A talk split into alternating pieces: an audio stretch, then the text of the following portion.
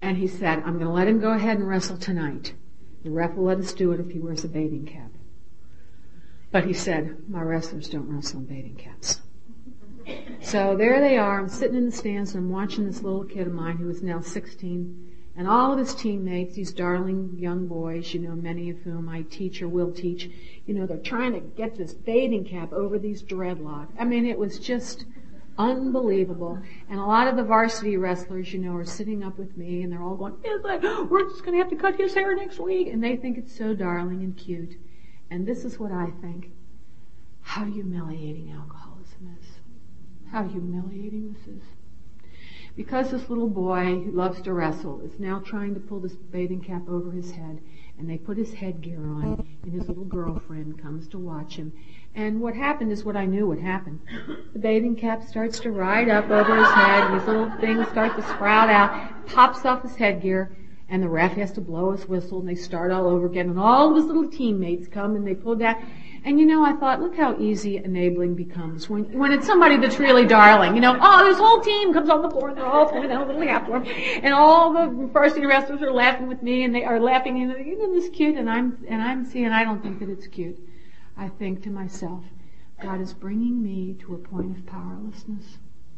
This is this is not good, and now I'm at the end. And now I'm at the end. So of course he loses the match, rips off the headgear, throws it across the floor, and does not come home that night.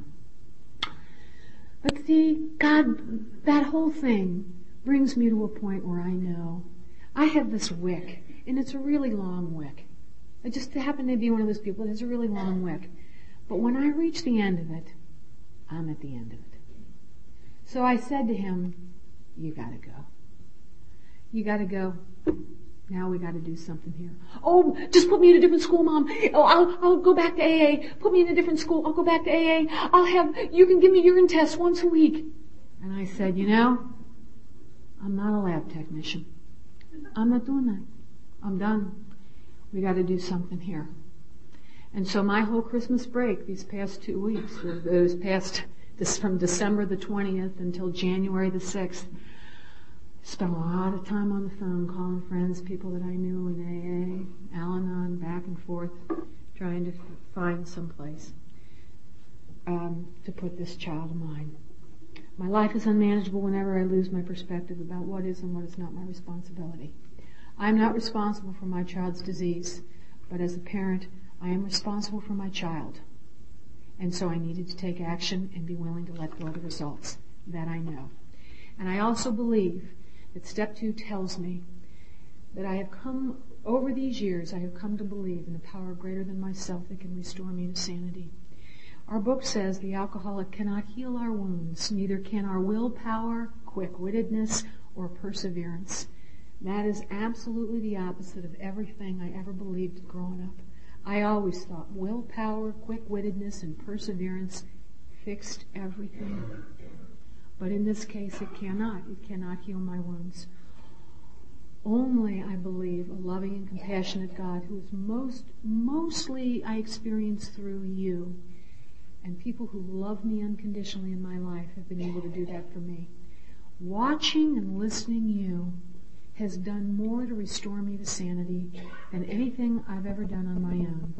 Watching and listening to you over the years as you have shown me how to do to, to, to really live these steps and change your lives and you've been willing to show up even though you may you know active alcoholism for you may be something of the past you continue to show up on cold mornings on rainy nights and that has done so much for me in, really believing that I too can be restored to sanity.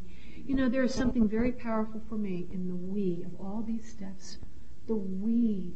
You know, we admitted we were powerless. We came to believe.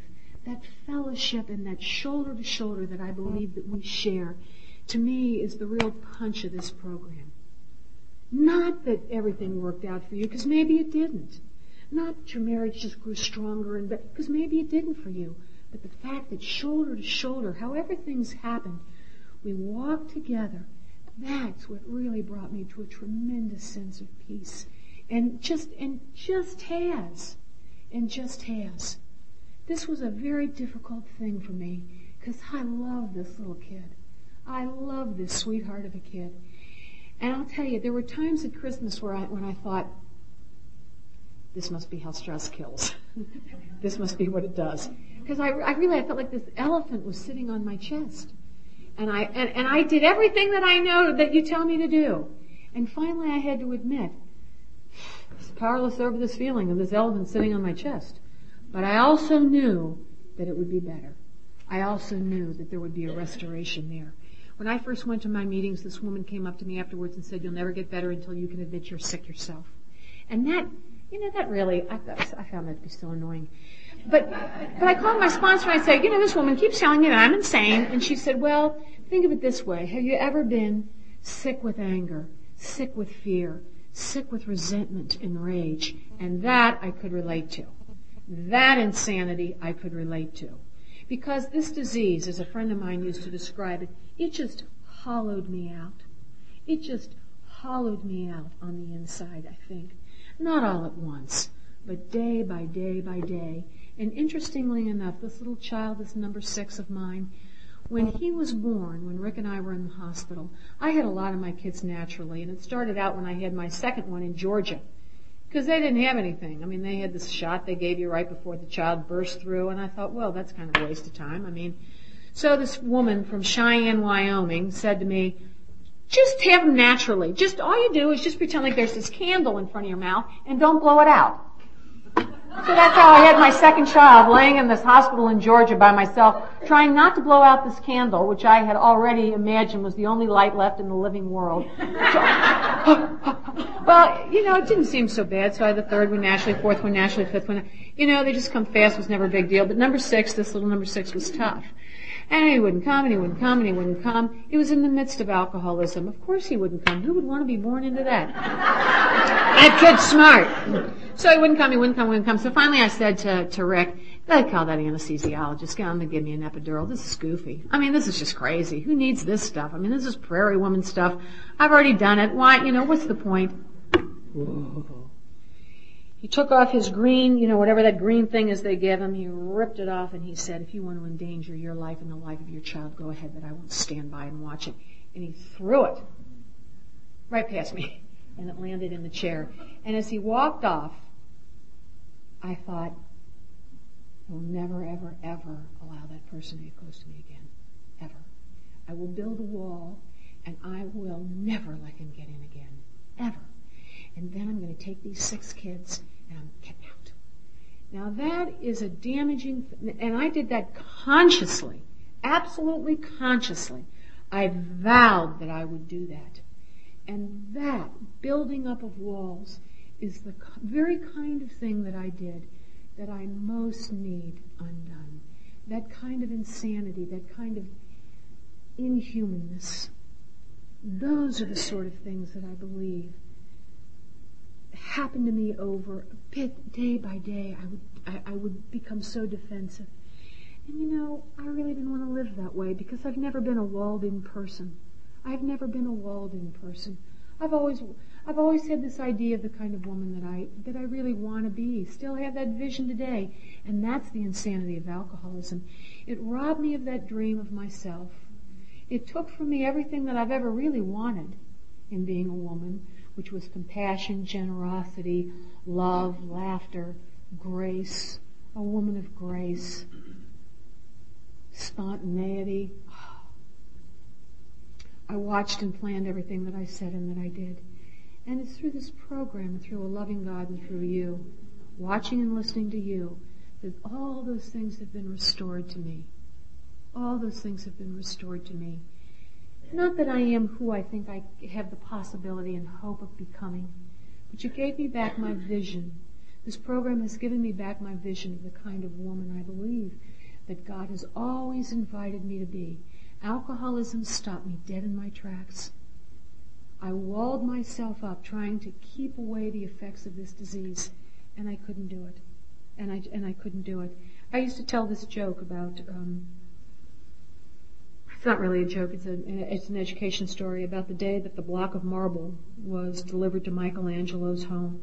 And he took it out in the backyard and day after day he chipped away at it until finally he had fashioned the statue of David and a little neighbor boy had watched him week after week perform his uh, artistry. And finally, when he was when the statue of David was completed, the little boy came over and said to Michelangelo, "How did you know that guy was in there?" It's really an old story for teachers. But you know, that's what I always thought. I always knew inside me there was somebody better. There was somebody better. But but it was like I was almost helpless to stop my own downward spiraling into bitterness, into blaming, into self-justification, into anger and rage, into that awful self-pity, which is anathema to me, that self-pity and feeling sorry for myself. I believe too that what you gave me back is my sense of value, because usually people restore things that are of value. And that's for me the restoration has come, that one more time I have begun to see myself and others as being of worth and of value. You know, when Michael was still playing football, one day he called me because he, of course, left practice in a rage, and he called me in, in tears, which is a big hook for me. And he said, "Pick me up at the UDF."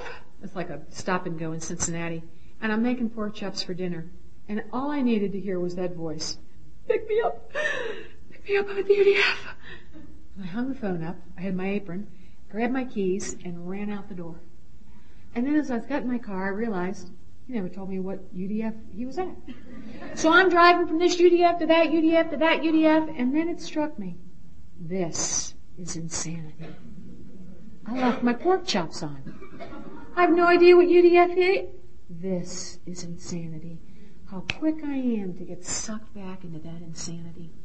I turned around, went home, took the pork chops off. They were very well done. And I sat down quietly and I prayed. I prayed. That's the kind of things that happen to me. That's the kind of things that happen to me unless I really, real, I mean, I just have to simply pay attention.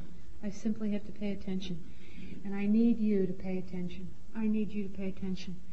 This past summer, a woman that um, is in the program and whose life for her has become very, very unmanageable, she came to visit me, and I was sitting out on my porch as I do in the summers, doing a jigsaw puzzle, mindless. I used to make fun of people that did jigsaw puzzles. Now I'm doing them. That's pretty scary. But I sit out there with my little glass of iced tea and I do these little jigsaw puzzles and I have on a little music on the radio. And she came up the steps and she said to me, this is what I want. I want to sit on a porch somewhere and drink iced tea and do jigsaw puzzles. And you know, I knew exactly what she meant. I knew exactly what she meant. Because finally, I believe after a long period of time, what once would seem strange and odd to me, to live peacefully, to live peacefully, you know, is the payoff for this program. No matter what's going on outside of me, to, to come to some sense of knowing that there is restoration in my future and that God will bring that to me.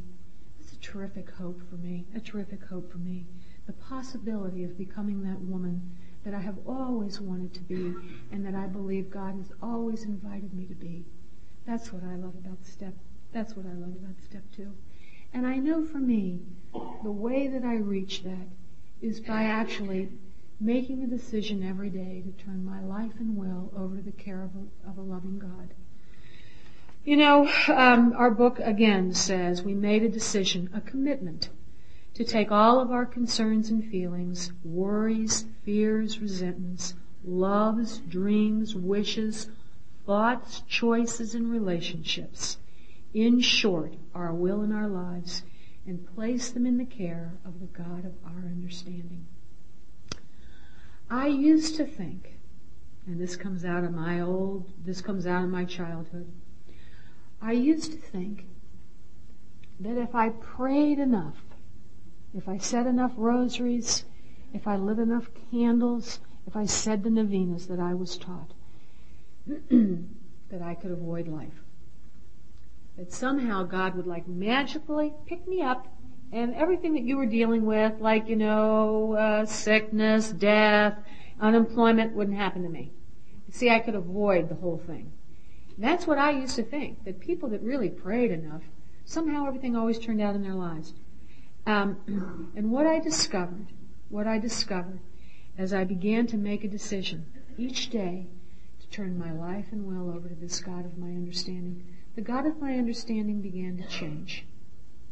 The God of my understanding began to change. Because I used to hold on to this idea of a God of success. That if you did everything right, you followed the rules, everything would, everything would be fine.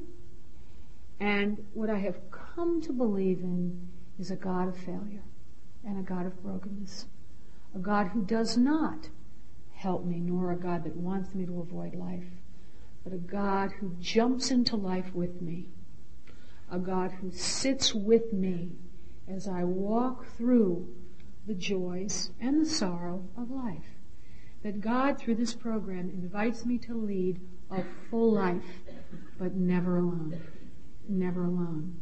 My mother has this prayer in her refrigerator that says, if you reach up far enough, if you reach up as far as you can, God will reach down the rest of the way.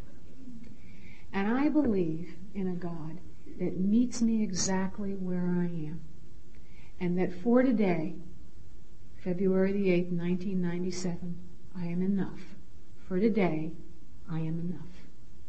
And what that has done is it has led me to believe the same thing about those people around me, particularly my children. That for today, on this particular date, my children are enough. They don't have to change. They don't have to get good.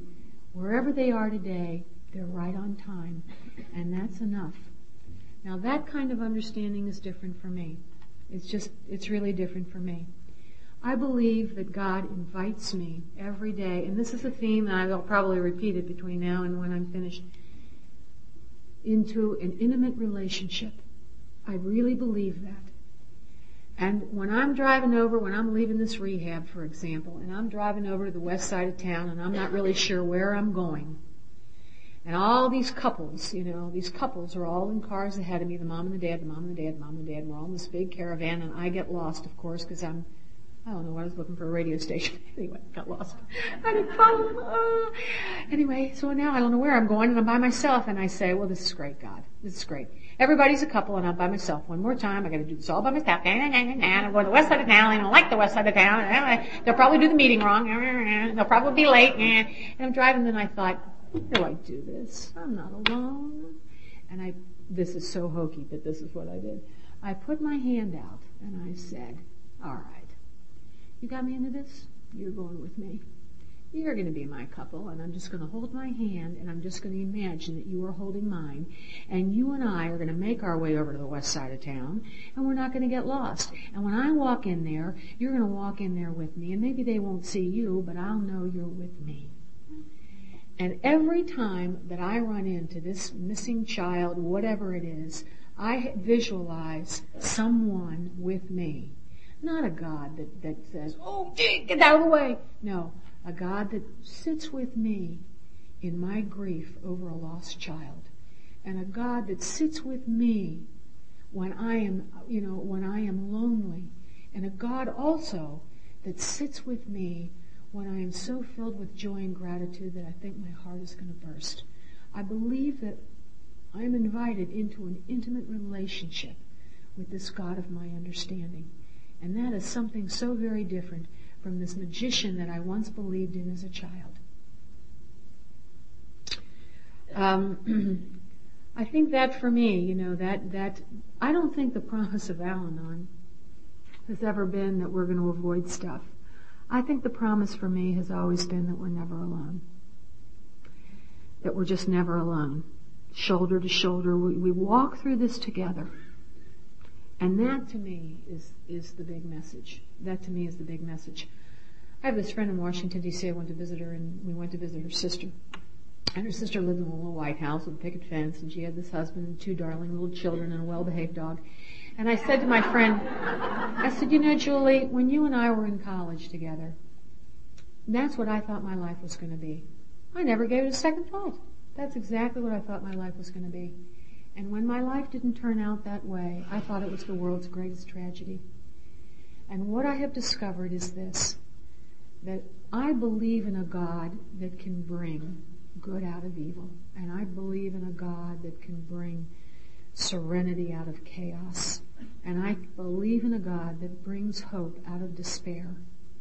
But I have never gotten there unless I have gone through the despair and I have walked through nights of grief. But there is always another side for me that the God of my understanding, that the God of my understanding walks with me through that. And so what I do is I get up real early in the morning, um, at about 20 to 5. And I've worked this a million different ways, but the way that works for me today is I get up out of bed and I walk right downstairs because I used to try this in my room and I just fall back asleep, you know, and I drool all over. So I get up and I go downstairs and I sit very quietly by myself in the living room at 20 to 5 in the morning and I make a decision that for that day I'm going to turn my life and will over to the care of God.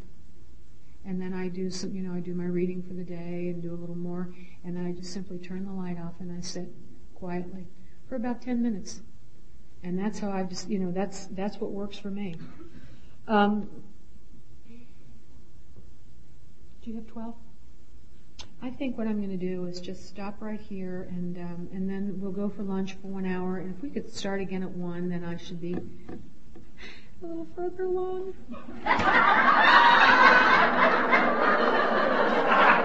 Are you guys uh, busy for dinner? Have too many stories? Up with this, um, for me, for this step three, um, really is, you know, you know, the importance of making a decision. Even when I really don't feel like it. Sometimes, you know, um, I'll hear somebody um, in Al-Anon say, well, I don't really feel like that. And I think, who cares? I mean, really, if I, if I only did what I felt like doing, I, I would never get up off the couch. I would just sit and read all day long. so for me to make a decision means just simply that. And as I said, even though it goes against my nature sometimes, because man, I want to get in there and fix it and scrub it and and sh- shape it up. Um, that's what I have to do, and I have to do that each morning. Um, make that decision. One time, um, when Rick and I decided we were going to take the, we decided we'd do something fun for the kids, and we were going to take them to a place called Clarksville, Indiana, to this water park. It's right across the river from Louisville, Kentucky, and somebody had told us about it. But I didn't want to tell the kids we were going to go because oh, then they want to bring friends, or then they fight who's going to sit where, and what, and they all want to bring everything, every toy they've ever owned. So I said, I have an idea. Let's just pack the car the night before with their pajamas, with their little bathing suits and little towels, and we won't tell them where we're going, and we'll just that morning say, hey, let's get in the car and go somewhere. And, and we'll axe all that stuff, unnecessary stuff. So that's what we did. After they went to bed, we packed the car with little you know, inner tubes and, and their pajamas and blah, blah, blah, blah, and hid them under the seats and stuck them in places where they couldn't see them. And the next morning I said, hey, I have this great idea. Let's, uh, let's, let's all go, um, get in the car and we'll go to this wonderful, uh, we'll go on a picnic. well, they didn't want to go. I can't go on a picnic. I'm going to play baseball today. I know. I hate driving in the car. It's so hot. and you know what irritated me about it was, I thought, oh my God, if they only realized what I had planned for them.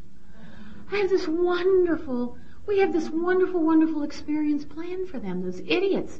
And all they're doing is griping and, and not believing that I, I, only, I only want them to have fun. So eventually, of course, we got them all in the car, and and they had the time of their lives, you know, at this water, this dangerous water park. You know, my kids, anything that can maim or kill you, my kids love. You know, let's hey, let's hang on this trapeze and go over 20 feet of water. Who cares if we don't how to swim? Let's do it anyway. When I think of the third step, I often think about that. You know, if I'm only willing to just get in the car. God's got everything packed. He's got the food. He's got the clothes, the bathing suits there. Just get in the car. I don't even have to drive it. I just have to sit there and remember that God is going to take me on a wonderful experience. And all the kicking and screaming for me is just a waste of time. All I need to do is to make a decision to put my life and will in the care of the God of my understanding. um, I have never told this story in a microphone ever. I've only told it once, and I was in Arkansas, and I told it at a small workshop, and I'm hoping they all forget it. And I don't know why I'm telling you the story, except that you must promise you'll never repeat it, because it's very, really, it's a very personal story. I would die if it ever got back to Cincinnati because nobody knows this. Maybe five people know it.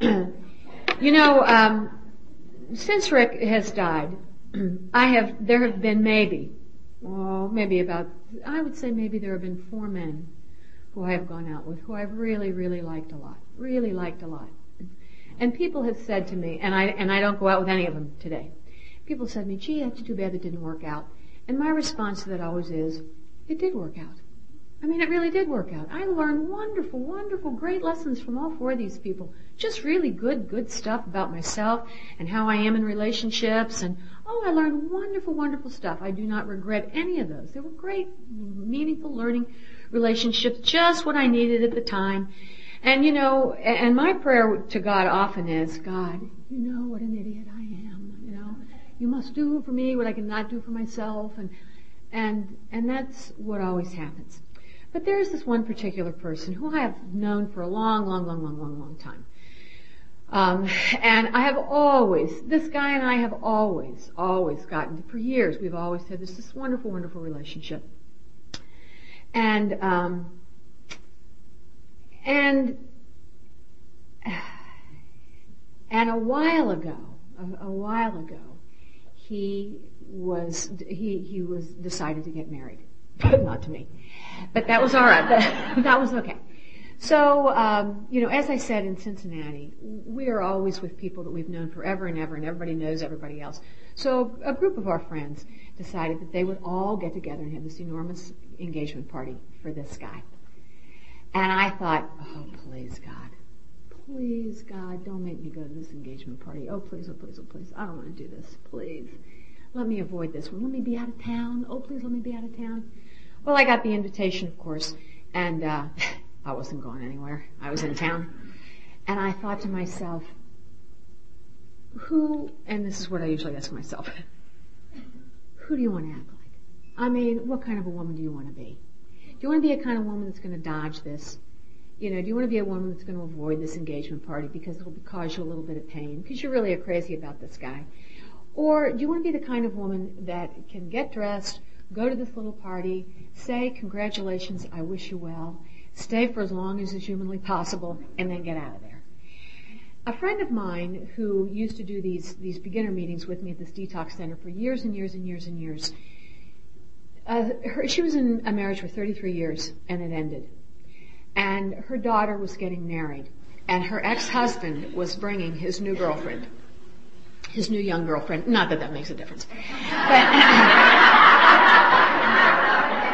so I said to my friend, how did you get through that wedding? How did you get through that wedding? And she said to me, I made a decision to turn my life and will over to the care of God as I understood Him.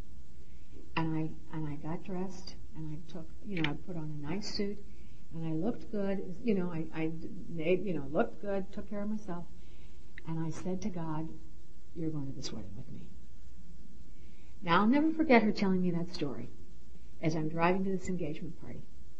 And I'm saying to God, all right, for whatever reason, and only you know the reason, I, this is not my engagement party. Had I written the script, this would be my engagement party because this guy and I, I mean, we've known each other for a million years. We get along together like, I mean, really, like, like peas and carrots. I mean, that's, that would be us. So I'm driving to this engagement party and I'm thinking, all right, God, for whatever reason, for whatever reason, I'm making a decision tonight to go along with your plan. I don't get your plan, but I'm going to go along with it. I'm just going to believe that you know what's best. So I park my car and I get out. And as I was walking into this party, I thought, what is it that I really want to do? I want to talk to some people and really have some good solid conversations. I want to be of service and then I want to leave. And so I walked into this party with people that I've grown up with all my life and I spoke to, you know, a few of them, you know, eye to eye, really, you know, concentrated on them, listened, was a patient, um, you know, listener, blah, blah, blah, blah, blah. And when it came time to eat, guess who plops right down next to me? The idiot. I mean, he sits right down next to me. I want to say, you idiot, sit with your bride to be. But no, he sits right next to me and we're eating and yakking as though we were going to be the bride and groom, talking, talking, talking, talking, talking. And finally I said, all right, God, I have done this and have walked through this, but now I've got to go home. And so I turned to this man that I'm really just crazy about, and I said to him, is there anything that I can do before I leave? Can I get you a cup of coffee? And he said, oh, I would love a cup of coffee. And so I went and I got a cup of coffee and I brought him this coffee and I said, good luck, congratulations. And I walked out and I got to my car and a friend of mine, this woman, she knows nothing. Nobody in Cincinnati knows this except for a handful of people. Debbie knows this. so I walked in my car. oh, she walked in my car and she gave me a big hug. I don't know why. She gave me a big hug and I got in my car and I just cried. And I said, God, you baffle me. You absolutely baffle me. Because everything would tell me that that is the man for me. But you must have a different plan. And tonight I'm willing to go along with your plan. And that pretty much, you know, and since then, I mean, I run into this guy all the time in, in the city. I mean, at Christmas, you know, I'm walking along the street, where are you headed? Come on, I'll give you a ride. I mean, it's just like, and I think, you baffle me. You baffle me with your plan. But I make a decision that God's plan is better than anything that I could ever come up with my, on my own. And you know, and people have said to me, well, you know, maybe you'll remarry one day. Maybe I will, but to tell you the truth, I don't really spend much time worrying about that. That is something that I just turn over to God. Right now, I think of myself as being on sabbatical. I got my hand, really.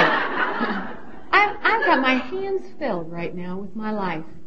And if, if ever something happens, it'll be, really, it'll be in God's time and it'll be God's plan. And it's a wonderful way to live. I have a friend that says, come on, we gotta do, we gotta go, we gotta make this videotapes made, this dating videotape. Not to save my life. Not to save my life. Not interested. Because I believe in a God that when I'm willing to turn my life and my will over to God's care, God is on time. God is on time.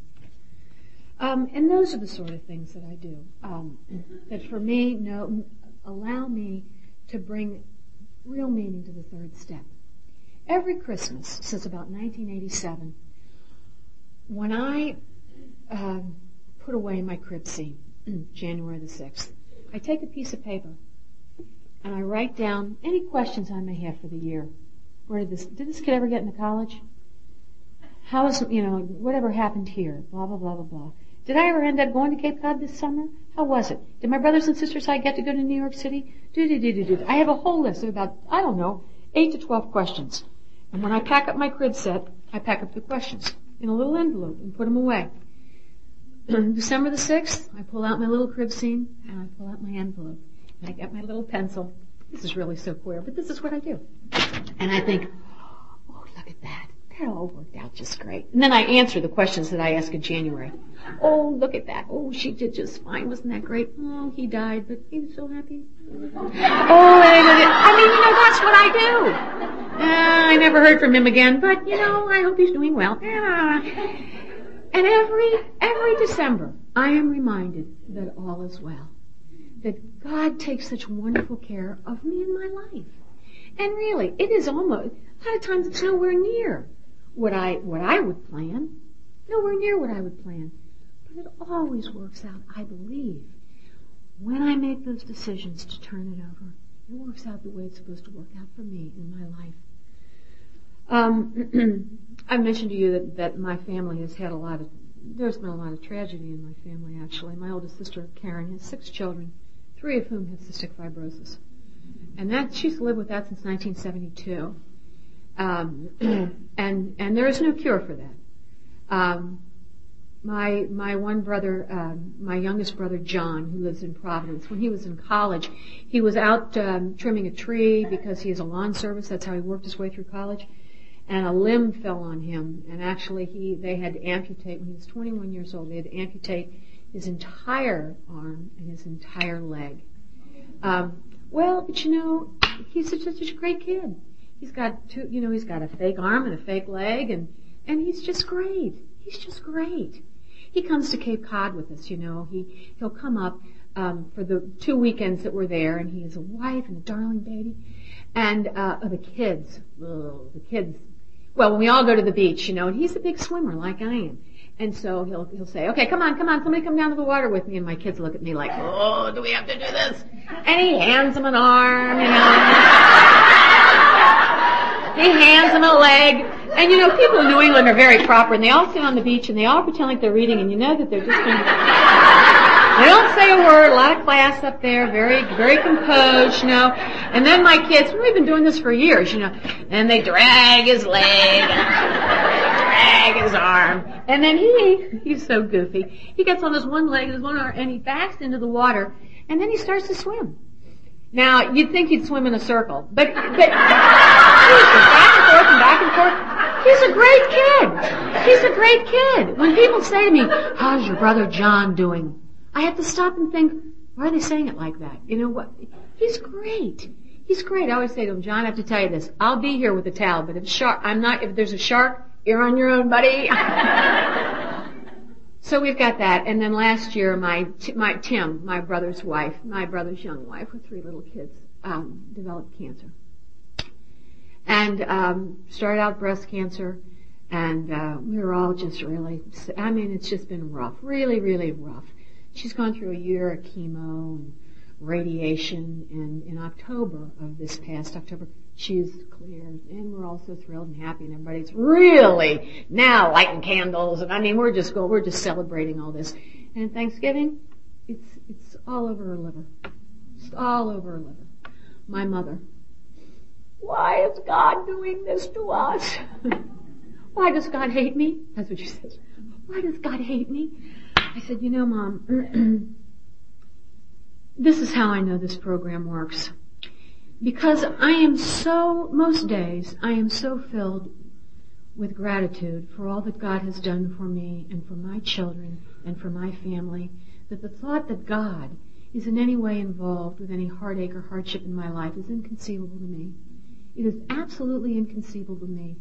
Now I let her go with her ramblings because she's 80 years old and she's mad. She is just mad that her children are living through this, some of this rougher stuff. But you know, my mom's great. And she will, and has already, bounced back. But I, I guess sometimes for me, and, and, and this again, you know, it says in our book, no matter what happens in our lives, we can trust that we will be guided and cared for. No matter what happens in our life. I have such a strong sense of that because of this program. December the 20th or 21st, my son had this horrible wrestling match didn't show up. On Saturday, the next day, we had didn't come home on Friday night. On Saturday, we had a wedding, and the wedding took place in the oldest church in Cincinnati, which is Old St. Mary's, down in the Over the Rhine area in downtown Cincinnati. And uh, the church is so old it says that when it was built in the 1850s, the women of the parish actually baked some of the bricks in their ovens at home. And when I, and I had never been in that church, strangely enough, but when I went into that church and for this lovely wedding of my nephew, everybody was leaving and everybody was leaving and my own, my little Michael, of course, would, would, uh, refuse to come. Um, and, but everybody, all the other kids were there and as we were walking out of church, I noticed in the back of church that there was this wonderful statue of Mary um, and again, I got, I got, I'm going to go Catholic on you, and I just, that's just my story. But, and there's this big old statue of Mary holding her son, you know, once it's been taken off the cross. And above it it says, Mother of Sorrows. Well, when you know, I just happen to have two bucks in my pocket. And all, I said to the kids, I'll meet you at the car, meet you at the car. And as everybody filed out of church, I went to the back of that church and I put my little two dollars in in the little vigil light thing, and I lit this big fat candle, and I said, "All right, I don't know what I'm going to do with this kid, but I'm giving this kid to you. I'm just going to give this kid to you, and I don't know where you're going to take this child of mine, but take this child into your arms, because I can't do any more here with him. I don't know what else to do. I don't even know where he is." Those are the things. See, I'm a visual person. Those are the things I need to do visually. And then I walked on out of that church. My mother says to me, why aren't you in a mental institution? If I were you, I'd be in a mental institution. she is so funny. I don't know. I say to my friends, why isn't she in a mental institution? I said, no. I'm not in a mental institution because of Al-Anon. I'm not in a mental institution because I have a phone list and because I have a sponsor. And I'll tell you, nothing really changed for me until I got a sponsor, until I did a fourth step. And that's when my life really began to change because I spent 12 and a half years asking the wrong questions. I, I spent 12 and a half years asking the question, what is wrong with him? And I never once looked at me. Never once even considered to look at me. I used to go down to my sister-in-law's, Momi. She's got eight kids, and between us we had 15, and we used to make sandwiches. We used to have lunch together every day, smoke a million cigarettes, and talk. That's what I did for years. We used to just line up the bread, you know, and swatch the peanut butter this way, and then come back with the jelly, and then, and then we used to talk. We used to talk about him and what's wrong with him and how he got to be that way, and oh my God, his father was an alcoholic, his mother's an alcoholic, and grandfather was an alcoholic, blah, blah, blah, and maybe it's this and maybe it's that, and that's all we talked about was him. And I remember when he was little and, and, and Dad spanked him with an Indian belt and the Indian beads went all over the floor and blah, blah, blah, blah, blah, and that's why he drinks today. And that's, that's all I did for 12 and a half years. Talked about him. And so now, you tell me that I have to take a look at my own, my own, and I've become responsible for my own recovery from this disease. And I had to take out, you know, in one of our books, Courage to Change, it talks about how we develop over the years a murderous armory of weapons that destroys love and respect. And that's what I had to take a look at. I had to take a look at how years of trying to look good and be right, two big things, two big character defects for me, being right and looking good, you know, looking good. I had to take a look at that. I had to take a look at how my humor, which really used to be kind of fun, had turned into almost a bitter satire that was wounding, that was wounding. I had to take a look at those things. I had this one bag of reactions that I used, and it was either I would ignore him, you know, I would, I would just absolutely not talk to him. I would give him the silent treatment. You know, I would deny what was going on. Or I would be horribly cheerful. I would be horribly cheerful none of which was a healthy response to the whole situation. I had to take a look at that. I had to take a look at humor, which for me was at one at one time, you know, my greatest strength, and in the same time could be one of my greatest weaknesses, because I would laugh through situations that were not laughable. And what I did to him really was it was as though I tried to take a pencil and erase him as a human being. I would ignore him. I would pretend like he didn't exist. I discounted him as a human being, and I was never ever raised that way and the damage it did to me to live a life that was completely against the values that had been instilled into me as a child. Uh, it was just extremely, it was extremely damaging. Constantly expecting a sick person to act well. I did it with my husband. I've done it with my boys. Constantly expecting a sick person to act well. You know, whose responsibility is that? My husband could only do so much. My boys could only do so much. They could only do so much. I had to take a look at that. I had to take a look at those things. You know, uh, it says in the book, the key to step four is that it be taken fearlessly, free from judgment, not intended to create guilt or diminish an already damaged self-image, but it's here for our growth and for our betterment. My, one of my brother-in-laws, he's really, you know, I used to watch him and he was getting happy and he was just doing so well and I knew he had a sponsor and I knew he'd also done a fourth step and that's one of my, that for me was a big that was a big inspiration for me because I wanted what he had. I wanted what he had. And I was going to a meeting, quite frankly, when I first got in where nobody was doing fourth steps. They were, um, they weren't doing fourth steps. They were, um, this one woman said to me, Catholic woman, well, you know, we used to, we used to do examination of consciences as kids at night. Just do, do that. That'll be a fourth step. Well, that never worked for me. I mean, for me, the fourth step is exactly what it said. I had to do the whole daggone inventory. And so what I did the first time around is I got, and because I came in with all these sister-in-laws who were in AA, you know, and I was heavily affected by that too. So I also used, you know, a piece of the big book. I kind of used, you know, trying to keep everybody happy. I used, uh, you know, a little bit of both, you know, a little bit of both. And it was, you know, it was as, it was as honest as I could get it, actually. And I and I took it to a sponsor. It's a funny story how I got my sponsor. I have the same sponsor today as I did when I first came in. One of my sister-in-laws said, "You know who you should get as a sponsor? Get so and so. Get Patty." And I I mean, I knew of Patty because, of course, she came from a family of 11, and somewhere along the line, I, I, I knew one of the siblings, and, and, and my brothers and sisters had so I called her out of the blue and I said, "Would you be my sponsor?" And she said, "I would be delighted to. You know, what, what have what have you done? Where, what have you read? What do you you know where are you?" And I told her where I was, and she said, "You know, begin your begin your fourth, and call me when you're ready." And I called her, and and and that's and that's uh, and that's how I really began that my first fourth step. You know, sometimes when when we're at meetings and and people say, "Well, I don't have a sponsor," See that I don't get that. I don't. I, I don't get that. Only because I know how important my sponsor was to me the first day I walked in, and how important she is to me today. I have this habit. I still do it. When I talk to my sponsor, I always have pen and paper, and I, I take notes. Isn't that? That's what I do. I take notes on what she says because I think she's absolutely brilliant. I take notes on what she says so I don't forget what she says, and I even go back sometimes when I can't get a hold of her and look what she, you know. I go back to the past.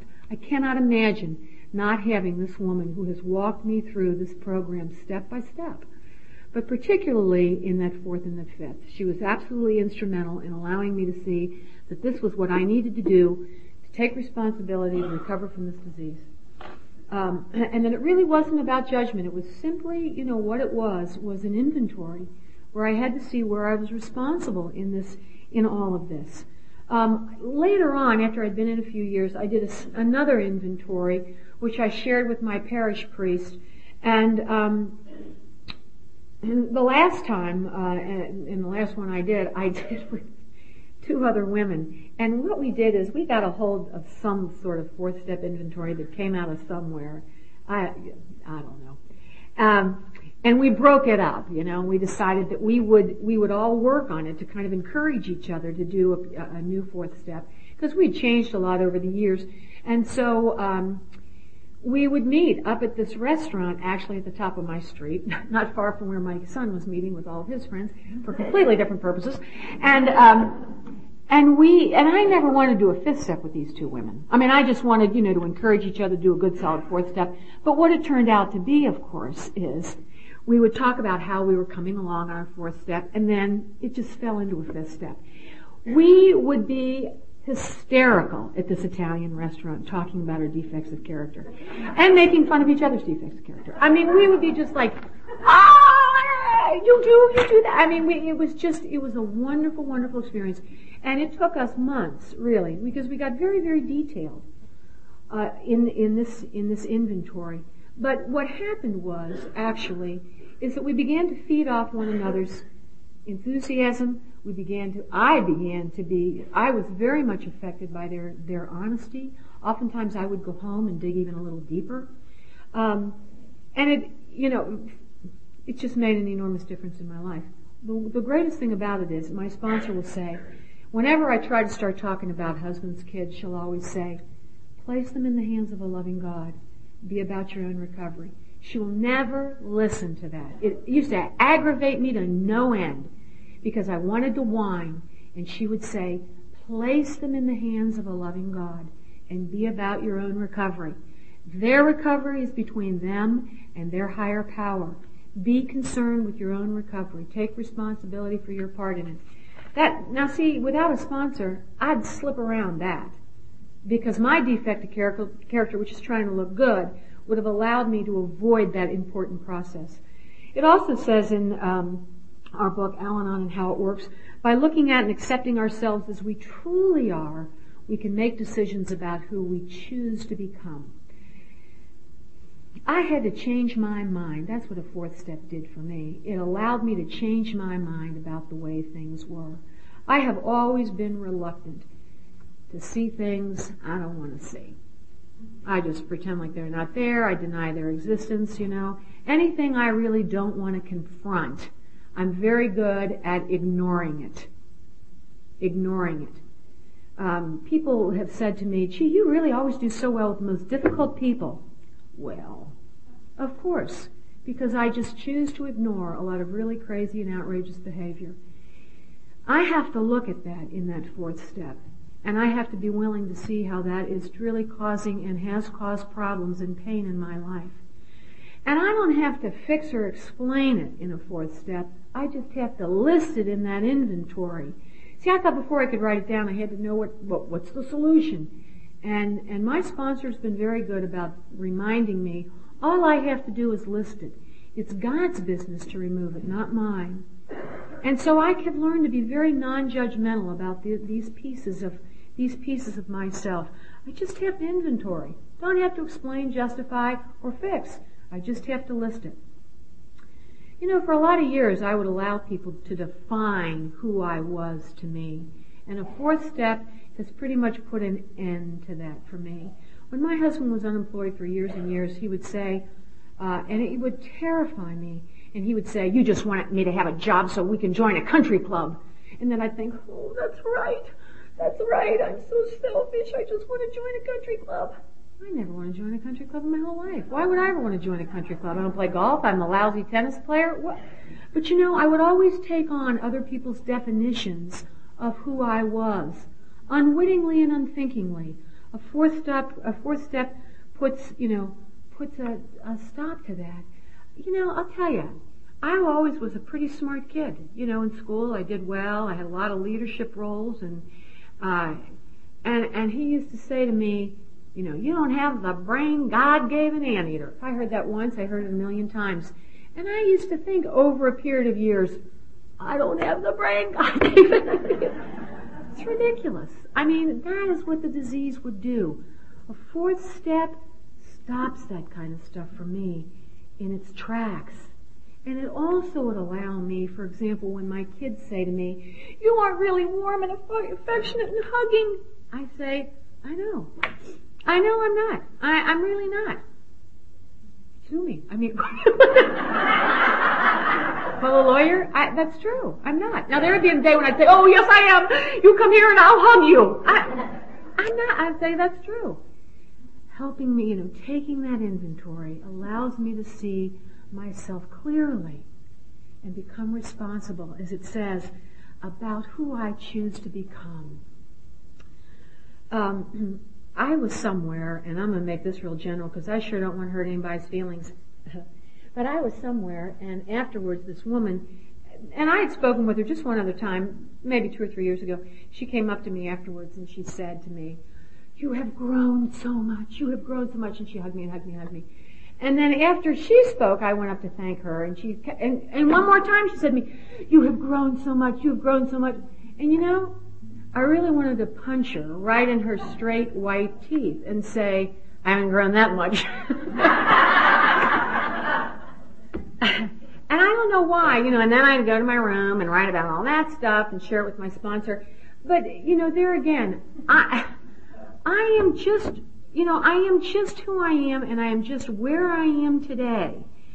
And, and I'm not more or not less, I don't think, than I'm supposed to be when I give myself to this program. And that is the only way that I can really take a fearless inventory. See, morality to me means being human. To be moral means to be human. How am I supposed to be acting as a human being? And that's what I have to look at in an inventory. What are those things that I do that are human? And what are those things that I do that are really inhuman?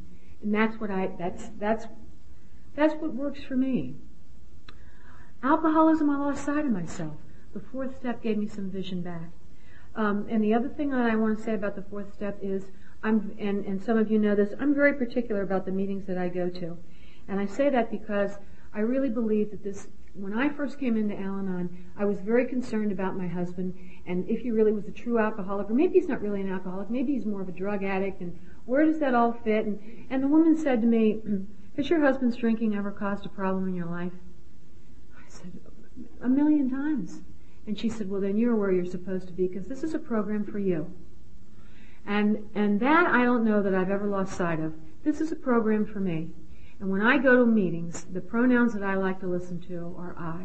This is what I'm doing. This is, you know, this is how the third step worked in my life today. Not he, they, she. Uh-uh. I like to hear the I. Strength, hope, and experience. That's all. Not judgments and, and, and not advice. Um, those are the kind of meetings that are helpful to me. I'm no longer willing to allow other people to define me. And that's what the fourth step has. That's the freedom that came out of the fourth step for me. And I've also learned over the many, many years that it's okay for me to simply say, I don't know. I don't know. Because there is a lot that I don't know about me. There's a lot of mystery involved with me that I may never know. But all I can do right now is the best of my ability take that honest inventory. And, and you know, I didn't know that I, it's a funny thing because I really didn't realize that I wanted to take another uh, fourth step until about a year ago. And, um, And I heard a woman talk about she found it, ne- it was well that she found it necessary to do a new fourth step. And as soon as she said it, there was something in me that connected with what she had just said, and I knew that triggered in me. Um, it triggered in me knowledge that that was uh, something that I needed to do again. Um, to admit to myself, to God, and another human being the exact nature of my wrongs, for me, that's strictly taking responsibility and going public. That for me is what the fifth step meant. Going public. It's one thing for me to write all these things down and list them and, you know, and God, you know and me, but to go and take it to another human being and to be out with it. We say, you know, our secrets kill us and, and that for me has always been so true. For me, a fifth step was the absolute decision that I was serious about this. It was more than just sitting at home and, and writing, you know, journals. It was about standing up and saying to somebody outside of myself, I'm ready to take responsibility for my piece in this.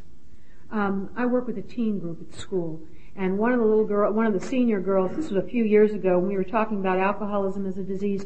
She said to me, "I hate when I go to Alateen and they say alcoholism is a disease, like, um, oh, like like um, um, cancer or rheumatism or." And I said to her, Katie, what would make better sense to you? And she said, it would make better sense to me if they said alcoholism is a disease like rabies. And you know, and I understand what she means. Because it, got all of us. It, it really got all of us. I did not marry a schmuck. I married a wonderful, intelligent, brave, funny, courageous guy. And he married a naive but well-meaning woman. And that disease, it, it did its work on us. It did its work on us. And I have to remember that. And that's for me what the fifth step is about. When I think of the fifth step, I think of stepping outside of myself and watching a movie of my life and then asking the question, can I love and forgive this woman? And I have never done that when I have, when I have said no. I don't understand why that crazy woman did this. Ever. Every time I step out of my own life and look at it with love and compassion and forgiveness, I can forgive myself. And I think for me, the fifth step brought freedom of forgiveness for me. I can look back on who I was and what happened, and I can forgive me. And I can begin to forgive me. Um, our book says we try to identify the exact nature of our wrongs, the motives or patterns behind these shortcomings, recognizing that many of our past errors were merely symptoms of an underlying problem or weakness of character. when I did my fifth step with my with my sponsor, um, she fixed me some tea, and we sat down in her home and had tea, and I gave her everything that I had. And throughout my fifth step, she would nod her head at different points and say, "That's the disease of alcoholism." Oh, that's the disease of alcoholism.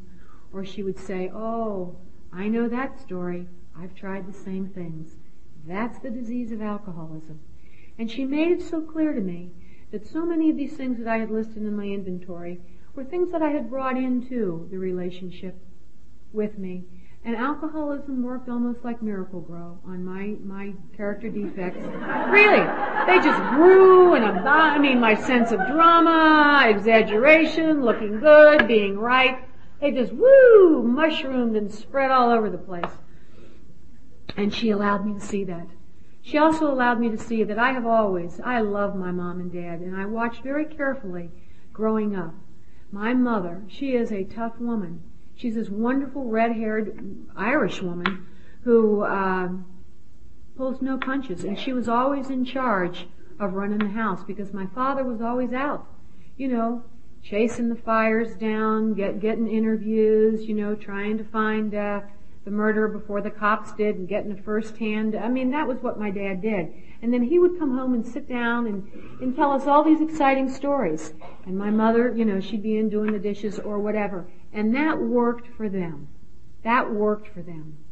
And I think, you know sometimes they say that, that women marry their fathers? I think I wanted to be my father and I wanted to marry my mother. And so what I did was, is I looked for somebody that would take care of all that stuff. While I sat in the living room and told my children all these wonderful stories. Let somebody else worry about disciplining my kids and, uh, you know, and fixing the dinner and all those, all that minutia that I hate and am, and am unwilling to do. I really had to take a look at that. I don't like to, you know, one time I spoke out in California and um, I was just really looking forward to going out in the sun and by this wonderful pool. And when I got down there at 10 o'clock in the morning, people must have gotten up at the crack of dawn and had laid all their towels all over every available chair around the pool, although they weren't there, and thrown their room keys, you know, and like saved these chairs. And I thought, oh my God, where am I at a Mayday convention? I,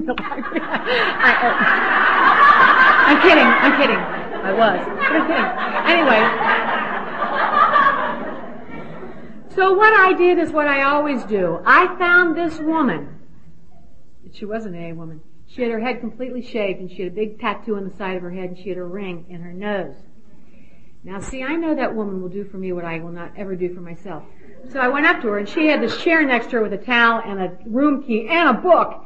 And I said to her, gee, there's nowhere to sit. Is somebody, is somebody sitting there? And she looked at the chair and she said, not now. And she, she took. now see, I knew if I sat next to that woman, nobody would ever question my being on that chair. And nobody did. I sat there all day long in the sun, got this wonderful, you know. That's the kind of stuff I do. That's what I did to my husband. I wanted him. My dog, um, my dog bit the neighbor last week. He didn't really bite the neighbor. He just scratched the neighbor, broke the neighbor's skin. But really, why did the neighbor, well, at any rate, I gotta get rid of my dog. I don't like the dog anyway, but it's just gonna be a pain in the neck to get, to give somebody this dog. Cause it's a, it's kind of a vicious dog. But I, I said to somebody, you know, maybe we should get, the kids love the dog, and so I said to the kids, maybe we'll just get a new dog. And somebody said to me, what kind of dog are you looking for? And I said, well, I, I think I'm looking for a dog that would be good with kids and yet will kill all my enemies. And, and when I said that, I realized that was always what I was looking for in a husband. Somebody, really, somebody that would be good with kids, but would kill all my enemies. That's the kind of thing that that fifth step uncovered for me. The, the responsibility I was giving somebody else, and it was never their responsibility to begin with. What a thing. Here, you take care of all these unpleasant parts of my life that I don't want to deal with. So I can just go off and have no responsibilities and have fun. You know, I always, say, you know, say, oh, I don't care, I don't care, oh, yeah, we, and most times I don't. We were talking about that at lunch. Where do you want to eat? I don't care. And truly, I really don't care. But the other side of that where it becomes dangerous for me is, if I'm unwilling to make decisions, I can never be held accountable for what happens. I always let myself off the hook.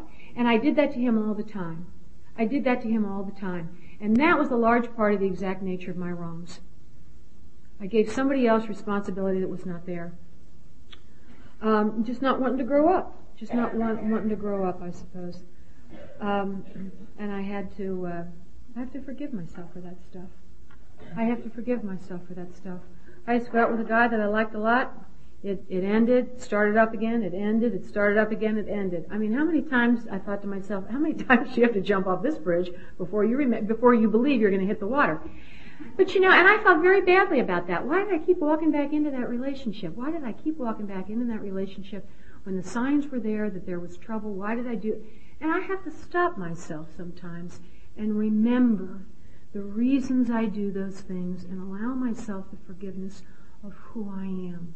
There are times in my life when I do get hungry, angry, lonely, and tired, and I and, and I make bad judgments. And I probably always will.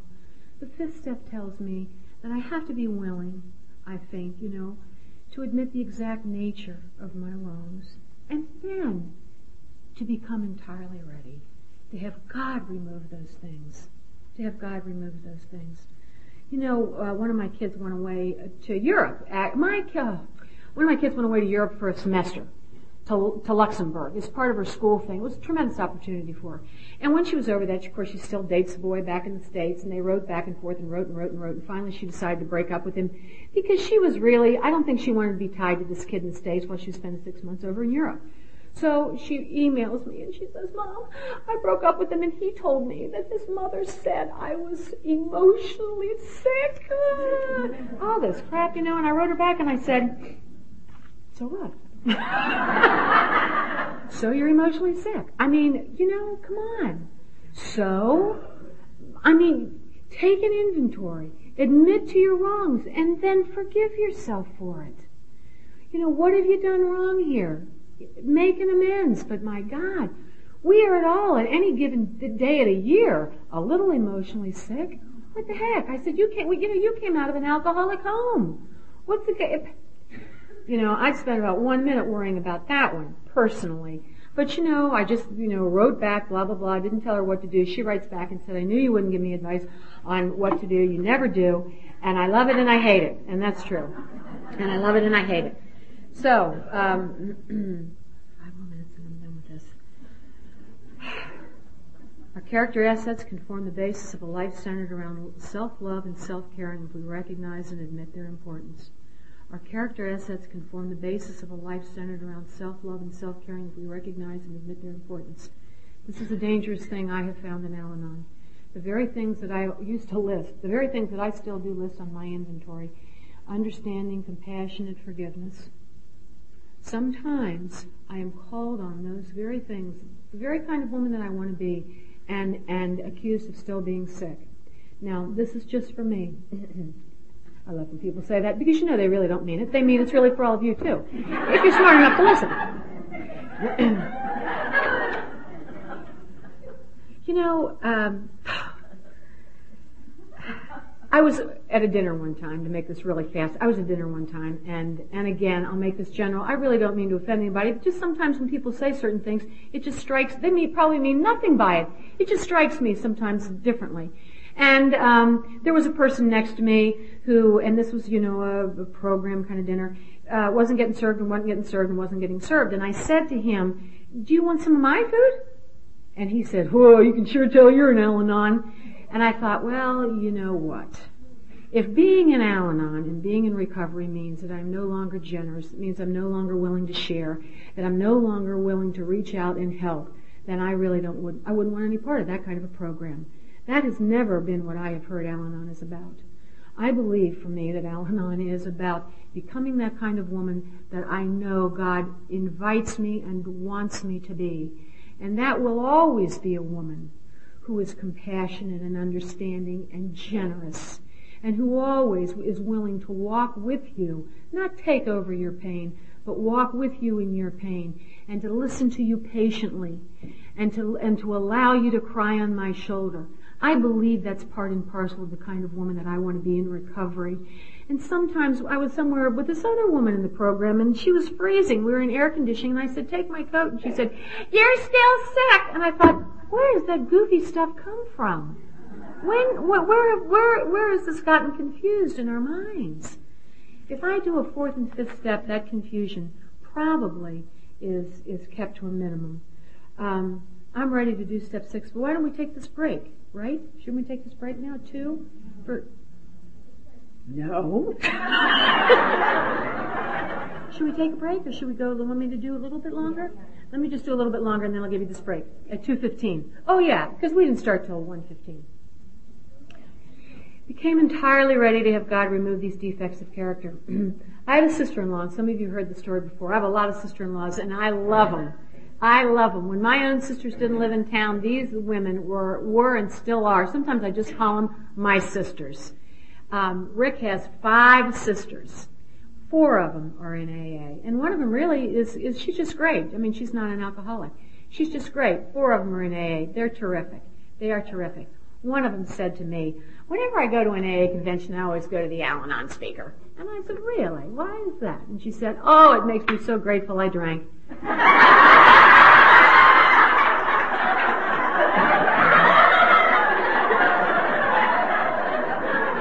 know, I have learned not to ask, what do you mean? okay.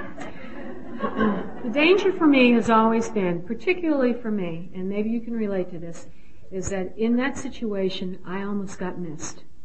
You see, if you had come to visit me and made your way up this long, winding driveway with the with the wonderful uh, little quarter horses grazing, and come up to my home that overlooked the Ohio River and the hills of Cincinnati, And I would have come out with this Joan of Arc smile plastered on my face as though my life was everything I could ever have wanted and hoped that it would be. And you no more would have gotten close to knowing the real truth of the fear that I lived with every day, never knowing what was going to happen next, never knowing if I could feed my kids. If I could feed my kids, didn't know what was going to happen next, I would never have let you near that. And so the danger for me is I always come that close to getting missed. I come that close to believing that it's not my disease, it's somebody else's and there's nothing wrong with me. And that's why I'm picky about my, my, my meetings, because I know this disease is progressive and fatal. For me, for me, I may not go from cirrhosis of the liver, but I'll tell you what, I have seen us go with no recovery, bitter and blaming other people for our lives and lonely and lonely. And I don't want to die that way. I don't want to die that way. In December, when I had this elephant sitting on my chest, I had a new awakening. I thought, ah, this is how stress kills. This is how stress kills. My God, how long can you walk along with an elephant on your chest? This'll kill you. This stuff is bad. This stuff is really bad. And I see women who no longer come to meetings because of one situation, and, and I don't want to do that. I have a woman in my parish and I see her on Sunday morning with her son and she's got that. She's got that Joan of Arc look and I know that Joan of Arc look and it's, oh, it's not going to kill me no matter what. And you know, I, what an awful way to go. Lord in heaven, what an awful way to go. I don't want to go out of here biting a bullet. I don't want to go out that way. You know, I really didn't need Al-Anon. I could have done it without Al-Anon. But what you have shown me is the price that I would have had to pay to do it just by white knuckling it through the situation. When my little son Michael was in this rehab program at Jewish Hospital, um, I had to go to these parent meetings, and eventually we had to have the meetings with the kids, you know. So now here we are, the parents, and these rotten little kids. Sorry, uh, I've never been more grateful that I had a boy than I had a girl. The girls were horrendous. I really, my heart goes out to, to, to parents of, of female alcoholics. The boys were like intimidated by these girls. You know, even mine, you know, who had the, you know, who had the hair, you know, theirs was purple. Oh, it was just, and I remember sitting there one night and this girl said, you, you don't know what it's like to live without drugs and alcohol. You just don't know what it's like. I think you're all a bunch of nerds. And I thought to myself, honey, we may be nerds, but you know, it's April and you're the only one in the room dressed like it's Halloween. At any rate.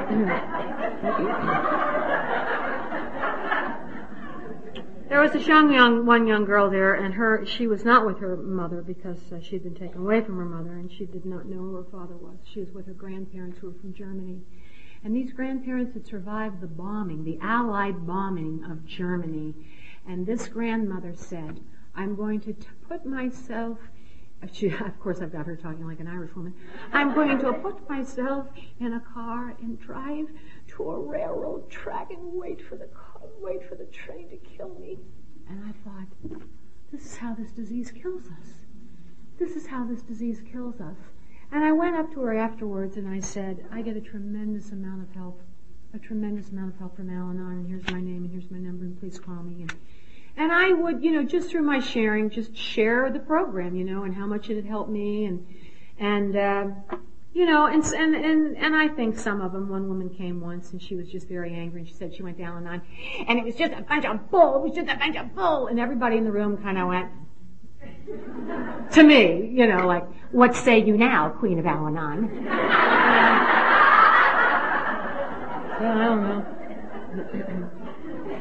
But I'll tell you, becoming entirely ready for me means that I do not ever downplay the insidiousness of this disease. I do not ever downplay the insidiousness of this disease because that will kill me. That will kill me, and I know that.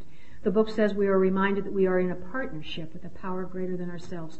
Our strength lies in accepting our role in our relationship with God and trusting that a higher power will play a significant role as well. And I have come over the years to believe so much in a God who will always do for me what I am unwilling to do for myself. Always. The last, the last month Rick was alive, He was in so much pain. He'd been in AA and that wasn't working and he had gotten out of that. He'd gotten angry with the construction job and they weren't letting him dig ditches anymore. And his mother had said to him, I am not lending you any more money. And some people would say, what are you going to do? Now what are you going to do? What are you going to do now? And I knew that there was nothing I needed to do. That it was really in God's hands. And I was entirely ready to have God remove any defect of character that I had that wanted me to jump in and fix that for Him.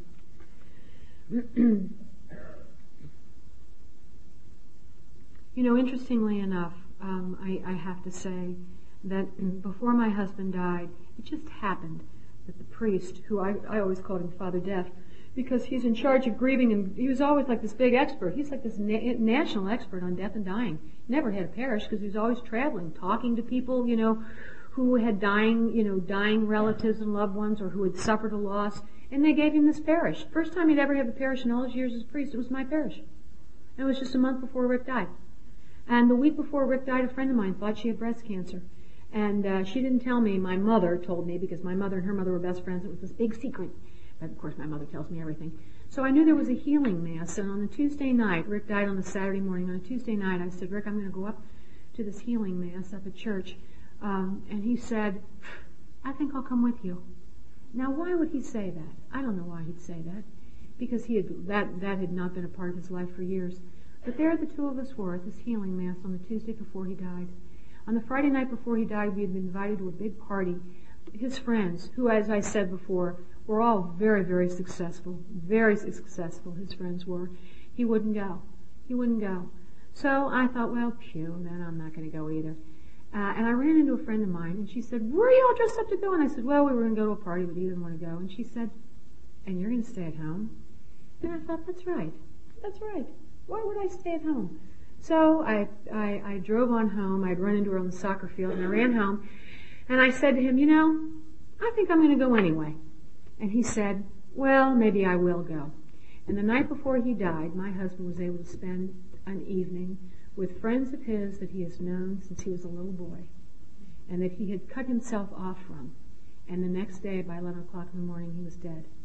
Now, I don't know how all that works, but I know when I become entirely ready to have God remove those things in me, primarily the fear, that idea that I can fix it and that I have to fix it, things happen when I become ready.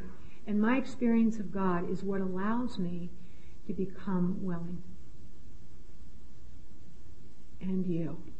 Because again, I watch you and I listen to you and I see how this program works in your life. And I want what you have, whatever it takes. You make me become willing by your example. And no matter how, you know, I hear some people say at the meeting, well, this is going to sound really dumb. And I think, oh, please don't say that. You have no idea the, people, the, the men and women who have said things, men and women I've never even seen again, who have said things and shared things that have made a real difference in my life a real difference in my life. You know, um, when I had to uh, this thing with my son Michael and this elephant on my chest, somebody said to me in December or in November, Kathy, why don't you call this woman? She's very good. And instead of being torn back and forth, just do what she says. And for some reason, mainly because I trust this woman explicitly, I called this woman who runs a, uh, some kind of a program. I never heard of her before, but I called her and said, "Could I speak with you for an hour?" And I went to see her, and I uh, got 20 minutes into my story, and I said, "I hope I'm not confusing you." You know, I talked fast and that. She said, "Oh no, I already know the answer to this." Don't you hate people like that? So I said, uh, and she said, "You got to take this kid, and you got to send him away.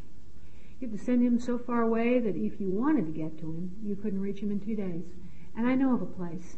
Now I've never laid eyes on this woman before, and for some reason, for some reason, I'm willing, I'm absolutely willing to believe her. And God gave me the grace to believe her. So I wrote down the number of the place, and uh, and I called it, and I thought it sounded like a horrible place, and I really wasn't very interested in it.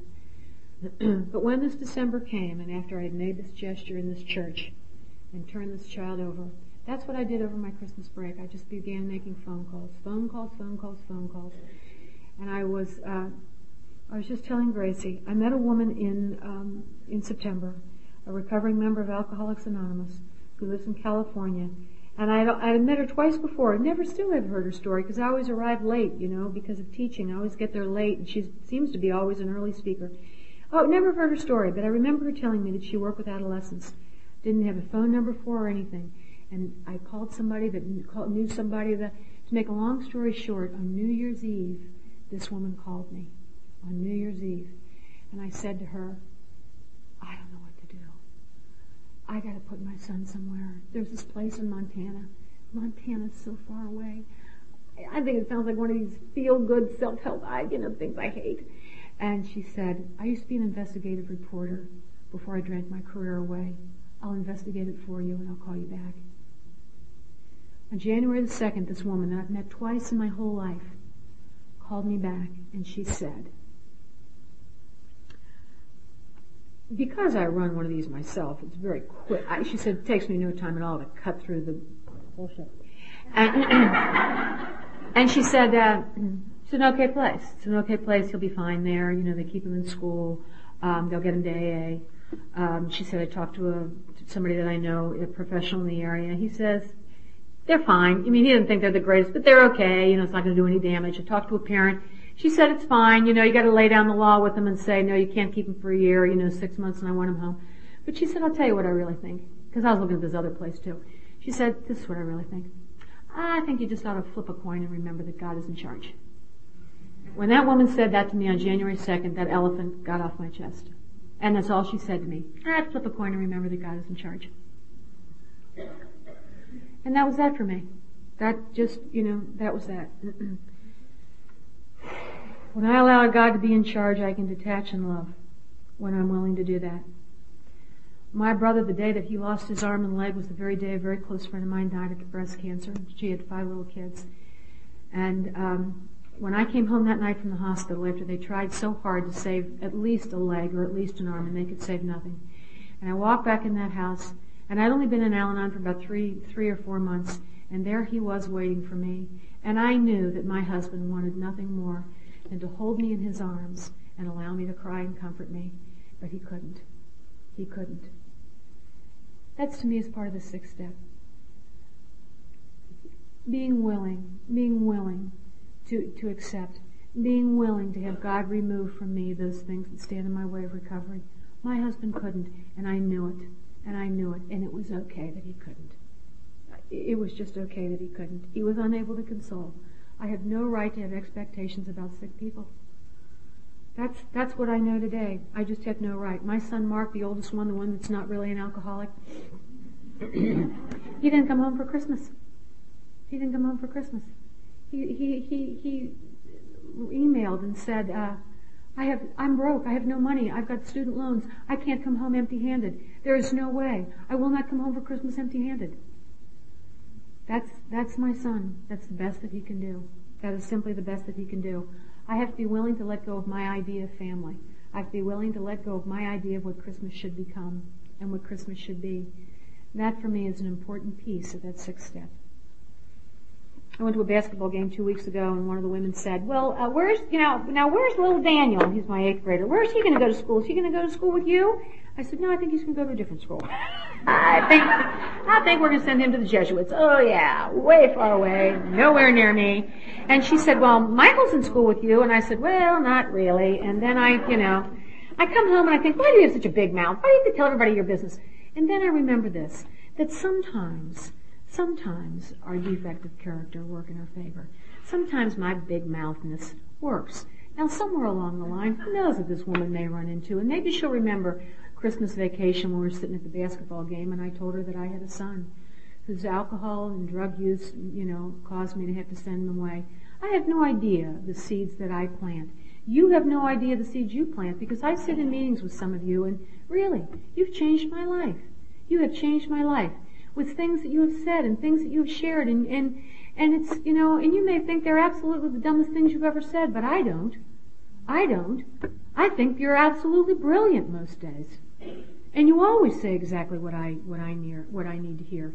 And I never. And when I was doing this thing, I thought, you know, I can't get in trouble if I just share my experience. And I find that that's true at meetings as well. I can't get in trouble when I share my experience, strength, and hope. it's, it's only when I try to give advice, which again is anathema to me. I was at a meeting three, four weeks ago and sharing the pain of this, this child and of having to put this child away. And this woman looked across, reached across the table and she said to me, talk about crosstalk, she said to me, did you ever hear of a program called Tough Love? I wanted to say to her, do you know who I am?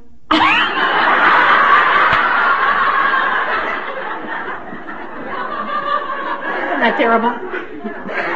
no, but you know, she didn't get it. You know, she just didn't get it. To say that to somebody, when I give advice to somebody, it's like I may as well say to you, you're not doing enough.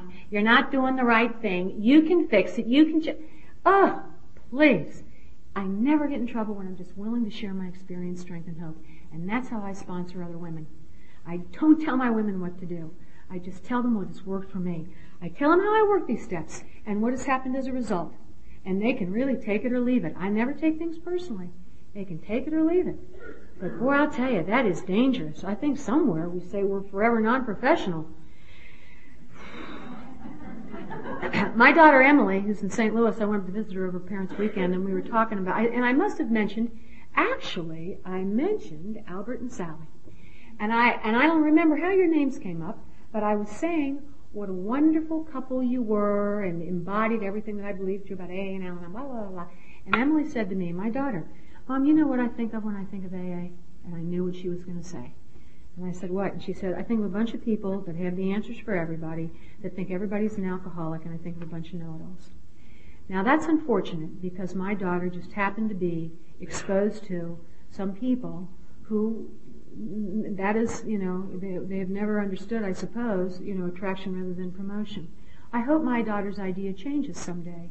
But I said to her, you know, Emily, I know so many people, I know so many people in AA and in Al-Anon as well, who, for them, that would never happen. You would never even know that they are in a program of recovery because they are living a program of recovery. And they don't need to talk about it or give